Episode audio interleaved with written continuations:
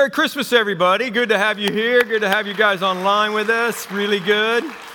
I don't know. I'm just looking around. It's flannel day, isn't it? I mean, I saw so many people in flannel. It's like, you know, I'm done wearing my Bears stuff, so it's time to pull out the flannel. Yeah, it's right. I get it. Before I get started, let me give you a quick preview of what's headed into January, okay? I mean, we do think ahead around here. And when we get back from Christmas, I'm going to begin a message series called Jesus, Who Is This Man? Shocking. We're going to talk about Jesus. And that's the graphic. But we're going to dig into the life of Jesus all the way through 2023. I'm not going to preach all the way through 2023 on it, but we're going to use a resource that was been done by a good friend of mine and the best New Testament scholar I know, Mark Moore, also a teaching pastor on a church, so he's not just a scholar, he knows how to communicate it, and he's out at CCV where some of you snowbirds go when you go to Phoenix out there.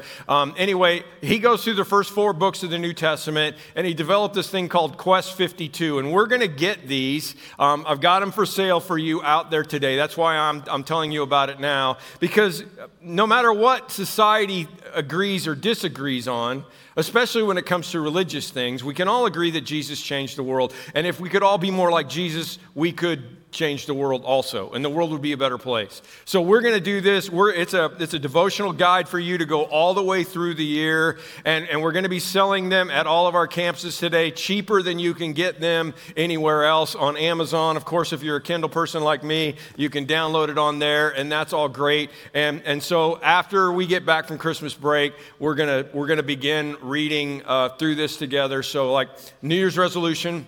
If it's to read the Bible, don't do it until January 8th. Okay, don't read the Bible. I'm just kidding. I'm just kidding. But like, that's when we're going to kick into this, and I'm going to preach through it for several weeks, and Todd is, and we're going to have a blast as we do this, okay? I promise you, getting to know Jesus better in 2023 is a great New Year's resolution, all right? And so they're available for you now. I also just want to talk about money, okay, and giving as we get to the year end. I mean, we had a little windfall of some unexpected money come in this week, and you know, I was like, oh, let's find somebody that needs it, because you know it's the Christmas season. And then I started thinking, well, you know what? Maybe we should give it to the church, you know, because that's really, I mean, I know that I'd love to be able to help somebody directly, somebody that I know, and we do that. We've already done that this year, and you have too, but the church is where God gave us the ability to steward the things that come in so that we can do things together. And the impact that we have together in our generosity is really important. And I'm just bringing this up because if that was my first thought, was to not give it to the church, and I'm the senior pastor, then maybe that's your first thought sometimes, you know? It's like, well, I'll give it to the Red Cross, or I'll do this, or I'll do that. Well, wait a minute. With the church, we are starting brand new churches around the world with the partners that we're using. We respond to disasters together, like the hurricanes, like the truckload of supplies you guys sent to Florida recently. We feed and clothe the homeless in Chicago. We financially support missionaries around the world. We support a safe house for girls that have been sexually exploited. We provide clean water for people in Africa. We provide counseling and resources for young pregnant moms that need help. We feed families through the local food banks, as you well know. And that's just a small snapshot of how your giving is making a difference in our community. That's not the most important part. The more important part is that we've seen 700 people make a decision to follow Jesus in baptism this year. Isn't that incredible? 700, all right? We've had 1,200 new people sign up for community groups in this last year. We've had hundreds and hundreds of kids and students receive encouragement and connection to Jesus because of this church and what we do. So where else am I going to go and get that kind of return of kingdom investment? I mean, yeah, I'm still going to put money in the Salvation Army thing with the bell ringers. I'm still going to do all those things. But my heart and my giving is here. And if you want to join us, you can text give to 65649, or let us know if you've got questions. We'd love to help you. All right, totally unrelated, and then I'll get started. Just a great moment in sports this week, and no, it was not the halftime of the game last night interview with Nick Saban, but it was the, you're welcome, right? Joe Mazzula is the head coach of the Boston Celtics, and the royal family visited a game, and he had this reaction, priceless. A non-basketball question. Did you get a chance to meet with the royal family? And if not, how was it like having them there in the building? Jesus, Mary, and Joseph? The Prince and Princess of Wales. Oh, no, I did not. I'm only familiar with one royal family. I don't know too much about that one. Thank you. But I'm glad hopefully they're Celtic fans. Thank you. No disrespect, but Joe for president. That's all I got to say, all right? So let me explain what we're doing. The Untold Story is the backstory of what's gone on at Christmas time. If we're going to have an accurate idea of Christmas, it's important to understand that there's a spiritual war going on. There's a conflict with a hero and a villain, and Jesus came to defeat evil. It's important that you know that. As a matter of fact, Jesus said, "I have come to destroy the work of the devil." Literally his words. He didn't say, "I came to be a baby in a manger so you guys could, have eggnog. I didn't come to be a good moral teacher. I didn't even come to bring inner peace and healing. I came for battle." And when we think of the Christmas story, most of us think we kind of have it figured out. I mean, not everybody does. I love the story from kids' church where the teacher was like, "Oh, does anybody know what baby Jesus' daddy's name was?" And one little kid raised his hand and he said, "Verge." The teacher was like, "Verge, where'd you get that?" And he said, "They're always talking about Virgin Mary, Virgin Mary." Probably was in the South. Virgin Mary. I don't know. Most of us think we know the story, and it starts in Bethlehem, and it ends with the wise men, but there's a bigger story that's going on. I've shown this picture, I've used this illustration before, but when our daughter was at Wheaton College, she did 6-month residency in Bolivia at a home for girls that were rescued off the streets. She was doing a psychology undergrad, and this was just an important mission for her. And so that year, we planned on going down there in November. And it was just a good time for us to go. And it was right around Thanksgiving. And obviously, Bolivians do not celebrate Thanksgiving. But the girls had never had turkey.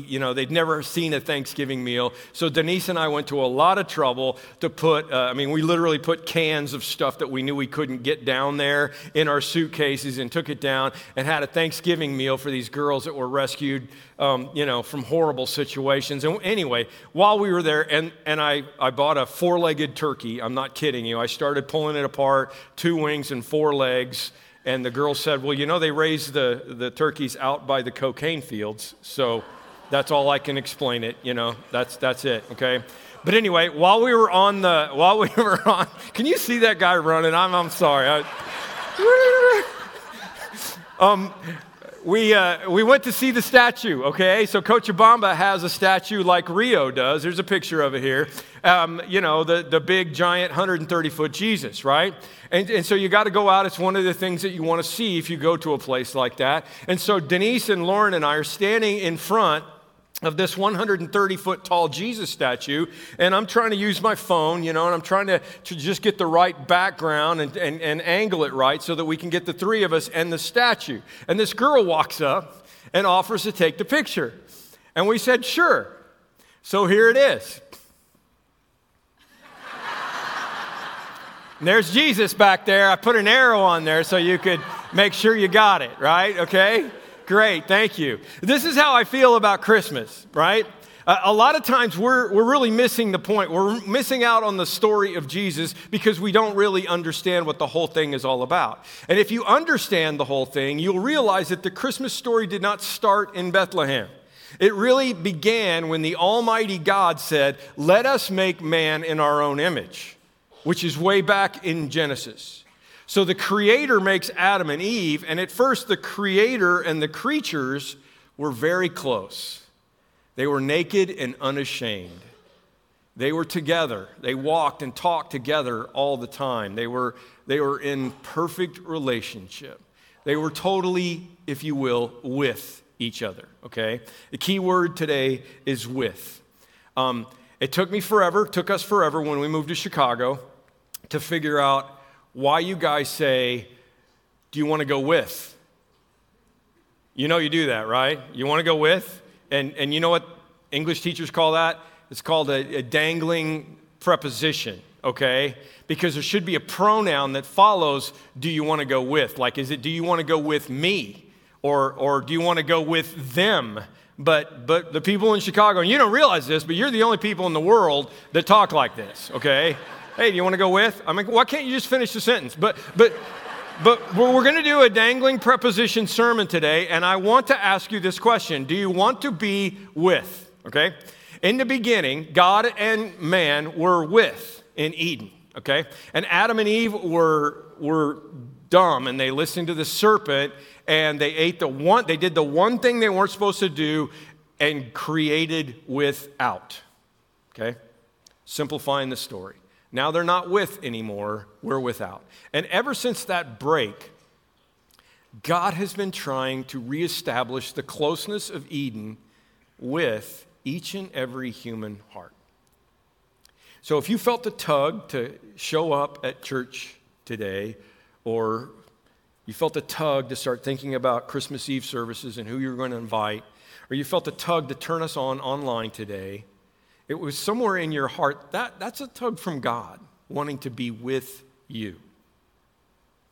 Did you ever have a situation, maybe you're in one now, where you really wanted to be with someone and they didn't necessarily want to be with you?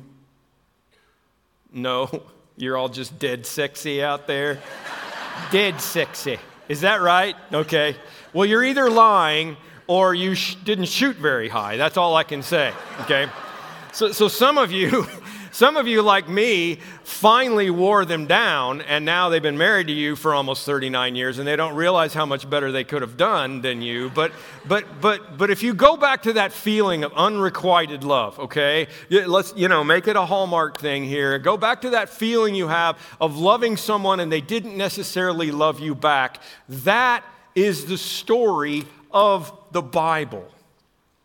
It is the story of the living God, our Father who art in heaven, who wants to be with his people.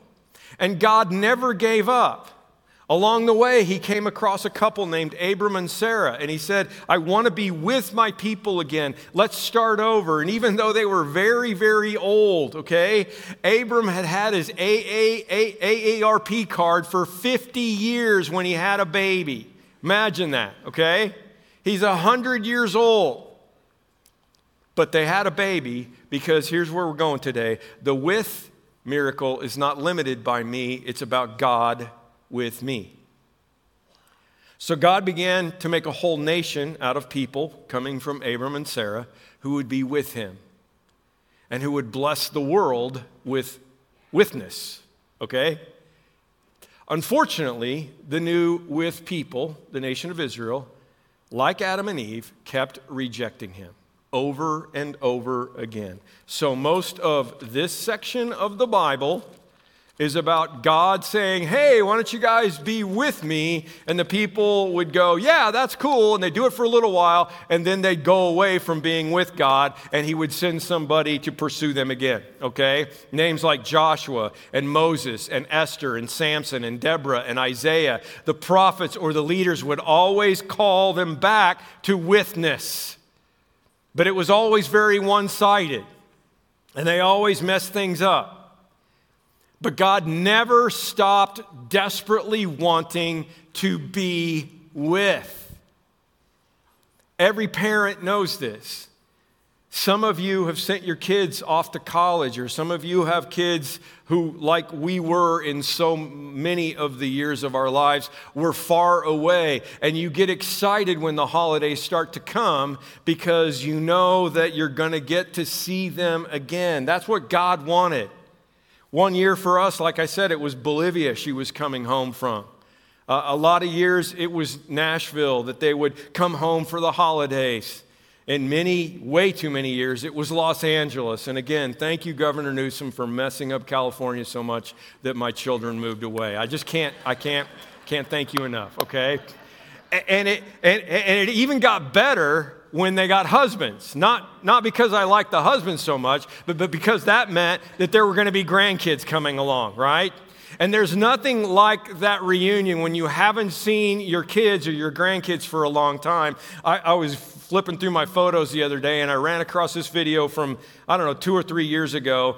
You can tell I'm at O'Hare. You guys all know where I'm at. I'm at O'Hare at the closest place I can get to where people are getting off the plane without getting shot. And I'm waiting for Tommy and Lauren and Olivia and Caleb. Here you go.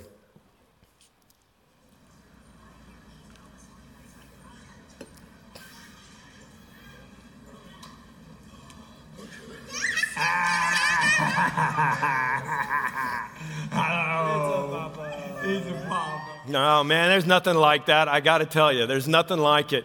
And there was no problem for me to pay for parking at O'Hare so that I could get out and I could go and I could be there and be as close as I possibly could.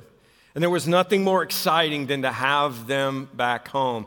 And that, I so wish I could get you to understand, is how your daddy in heaven feels about you. I'm talking to you. So God kept trying. In Israel's history, he made a covenant with Abram, and it reached its greatest fulfillment in the kingdom of David. Israel became a great nation and was blessed and had a great name. And then it went back downhill again because of Solomon and David's grandson Rehoboam, and it went back down again, okay? But remember, the with miracle is not limited by me. It's about God with me. So God promised that one day David's great kingdom would be restored. The covenant with Abram would continue on, and everything would go be where it was supposed to be. But the people stopped believing it. I think the reason there's 400 years between the Old Testament and the New Testament was because the people had just stopped believing that God wanted to be with them. And all they could talk about were the good old days. Oh, remember the days when David was the king. Oh, remember when it used to be so great. We do the same thing when we're being hopeless, when things are down. Like, remember the days before the pandemic, right? Remember when the kids were young. Remember when the Bears, 85 Bears, 85, remember 85. The prophets promised that a Messiah was going to come and there was going to be a future, and the covenant of Abram and the kingdom of David was going to be restored and they could be with again, but people had lost hope. Proof of my point, King David's home city was Bethlehem. Oh, little town of Bethlehem. So the wise men show up from this other country and they say, we've been following a star and there's a king born somewhere. Where would a king be born? And the religious leaders said, well, if he's going to be born, he'd be born in Bethlehem. And I know you don't understand this, but like Bethlehem, we were just there a few weeks ago. Bethlehem and Jerusalem, like you're standing in Bethlehem and you see Jerusalem right up there. I mean, it's like from Wolf Road to LaGrange. It's just a matter of a few miles away. You can see the temple. And the wise men walked to Bethlehem, and they found the baby, and they gave their gifts. And the religious leaders didn't even bother checking it out because they'd given up hope, because I don't think they really believed in a with miracle anymore. This is how the birth of Jesus Christ came about. His mother Mary was pledged to be married to Joseph, but before they came together, she was found to be with child through the Holy Spirit. All this took place, Matthew goes on and says, to fulfill what the Lord had said through the prophet, the virgin will be with child and will give birth to a son, and they will call him Emmanuel, which means God with us. The backstory of Christmas is that Emmanuel, God with us, has been the plan all the way back to Emmanuel in the Garden of Eden when he created everything in the first place. And you can't really blame our current state of without on Adam and Eve. I mean, they definitely brought it in, but we have all fallen short of the glory of God. The Bible tells us that. We've all sinned. And there's no way we can be with God now because he's perfect and we're not.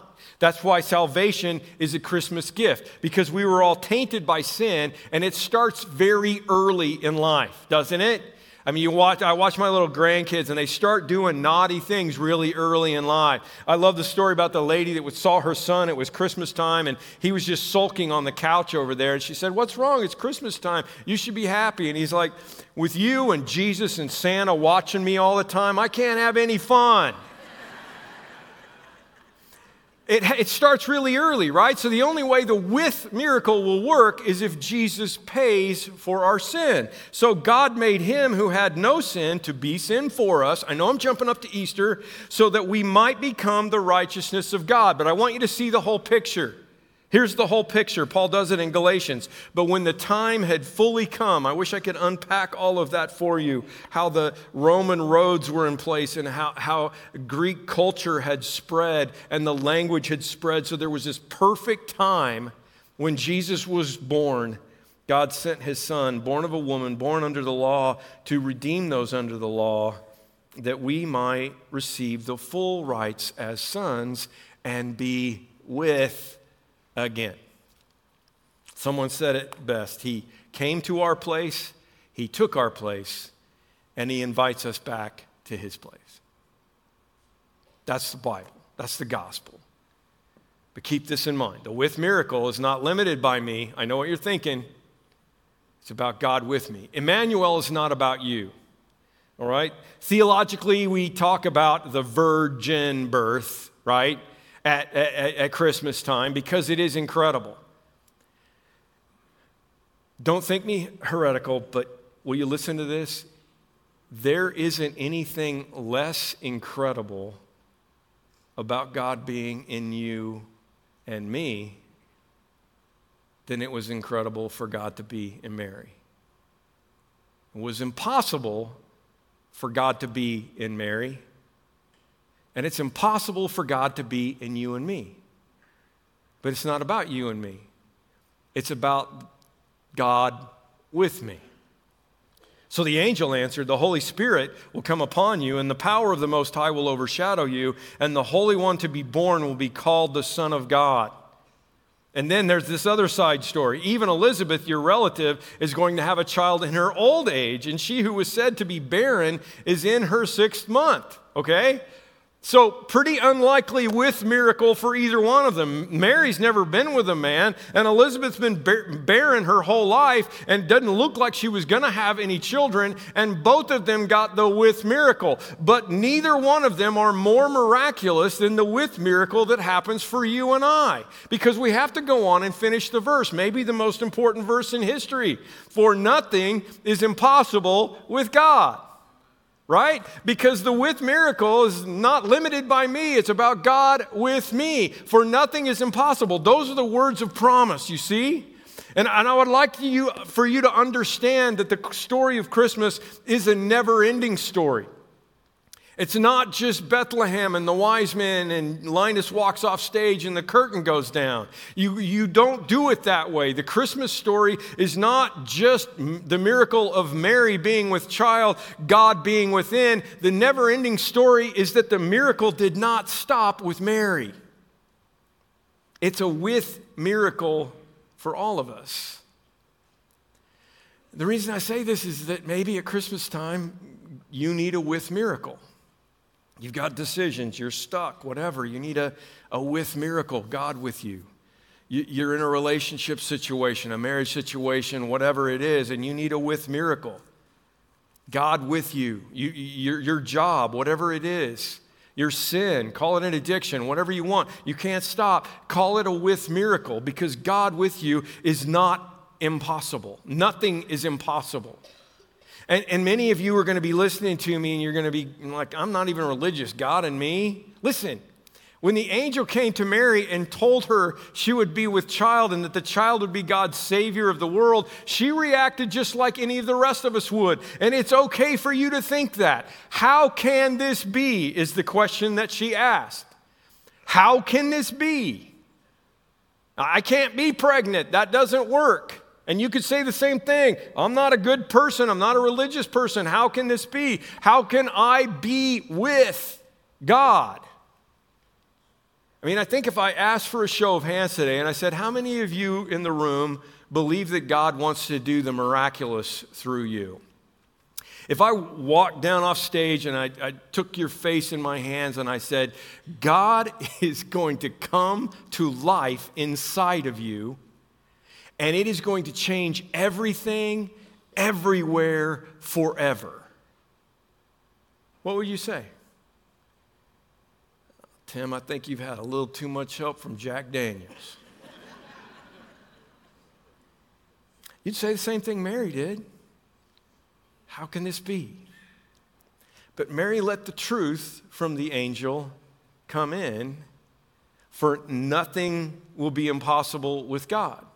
Because the with miracle is not limited by me. It's about God with me. And then she says to God the very thing each of us need to say if this never-ending story is going to continue in our lives. She says, I am the Lord's servant. I am willing to do whatever he wants. May everything you said come true. I would just like to ask you to repeat that with me. I mean, even if it's lip service, it's okay to say this out loud and read it with me. I am the Lord's servant. I am willing to go wherever he wants. May everything you said come true. That's how the with miracle happened for Mary, because this special girl believed that nothing was impossible with God. And she experienced the with miracle, and the never-ending story of Christmas continues. And it will forever. And let me tell you something. God wants to pull an Emmanuel on you too. He sent his son so that he could continue this never-ending story in your life, because he wants to be with you. So go ahead, ask the question, how can this be? Or how can this happen, right? And then let the truth in, for nothing is impossible with God. And then add the action, I am the Lord's servant and I am willing to do whatever he wants.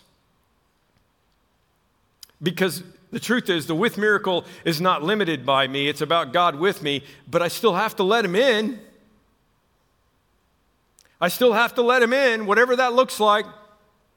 I still have to be willing to ride a donkey for 80 miles while I'm 8 months pregnant so that I can have my with miracle in a barn if that's what God asks. I mean, when Moses is called by God to go do something crazy and rescue God's people, God says, don't worry. He says, I will be with you, literally. Emmanuel, same word, all the way back to the second book of the Bible, Exodus 3:12. When Joshua is getting ready to go into the promised land, God says, no one will be able to stand up against you all the days of your life. As I was with Moses, so I will also be with you. There's Emmanuel again. In the tough times and trials of his life, David knew what it was like to have opposition. He knew what it was like to seek solace in the Lord, his God. And he said in Psalms, the Lord is a refuge for the oppressed, a stronghold in times of trouble. Those who know your name will trust you, for you, Lord, have never forsaken those who seek you. You're always with. The backstory of Christmas, the gospel writer John wrote it this way. He said, the word became flesh and dwelt among us. But I like the message paraphrase better. The word became flesh and blood and moved into the neighborhood. He came to our place. He took our place. He invites us back to his place because he wants to be with us. And God sent a star to lead people who were the farthest away. We'll talk about this next week. The farthest away would have been the wise men. They were literally far away, and they didn't worship the same God, and they were following the stars. He sent a star to lead those people because he wanted to be with them. And the second most unlikely group of people that would have been there, he sent angels to the fields of the shepherds who weren't even allowed to go into the temple because they were unclean people who did the worst job that you could do. And he sent angels to them because he wanted to be with them. And those are the people in your manger scene. The whole thing is a scene of with, right?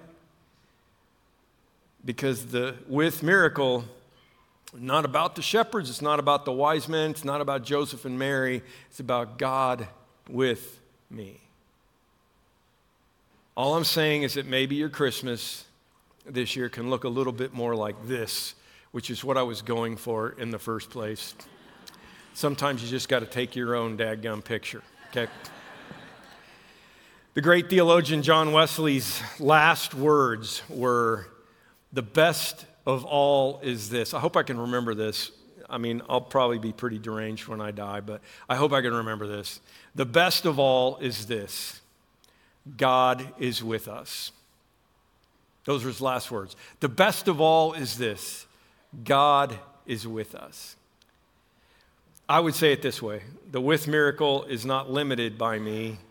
It's about God with me. The with story is a never-ending story, meaning it's not just about while we're here on this earth, it's forever. Proof? I mean, last words are pretty important, right? I mean, Charles Wesley, great. How about Jesus? Jesus' last words were, "Go out and share the with miracle with the whole world." And then he added, as if he knew how prone we were to forget, "And surely I am with you always to the very end of the age." It's a never-ending story. Emmanuel, with, forever. This is the amazing revelation of Christmas. The Almighty God is your daddy, and he wants to spend eternity with you, even though you get tired of you sometimes, and I get tired of me sometimes. God never does. And when we get there, when we get to this new place we're going to be, the new heaven and the new earth, without will be gone. No more death or tears or mourning or crying or pain, for the old order of without is gone. And on that day, if you've opened up your heart to the Christmas gift, you will hear a loud voice from the throne saying, "Now the dwelling of God is with men, and he will live with them, and they will be his people, and God himself will be with them. And will be their God." Father, be with us as we celebrate Christmas. It's easy to get sucked into the busyness or the other things that are going on at this time. It's easy to forget, because of all the other things that are going on, how important this holiday is. And the rest of the world may not understand it, Lord, but I pray that we, as this holiday season happens for us, we'll understand how important the with miracle is. And if there are people here listening to me, people online who are listening to me, who haven't opened up their heart to you, will you keep tugging on it until they do open up and say, "Jesus, I want you to come in. I want the Mary miracle to happen in my life. I want the with miracle in my life. May it be to you, to me, as you have spoken. I accept." It's so crazy that so much of the world doesn't understand this beautiful, simple message of Christmas. Be with us as we spread it. In Jesus' name, amen.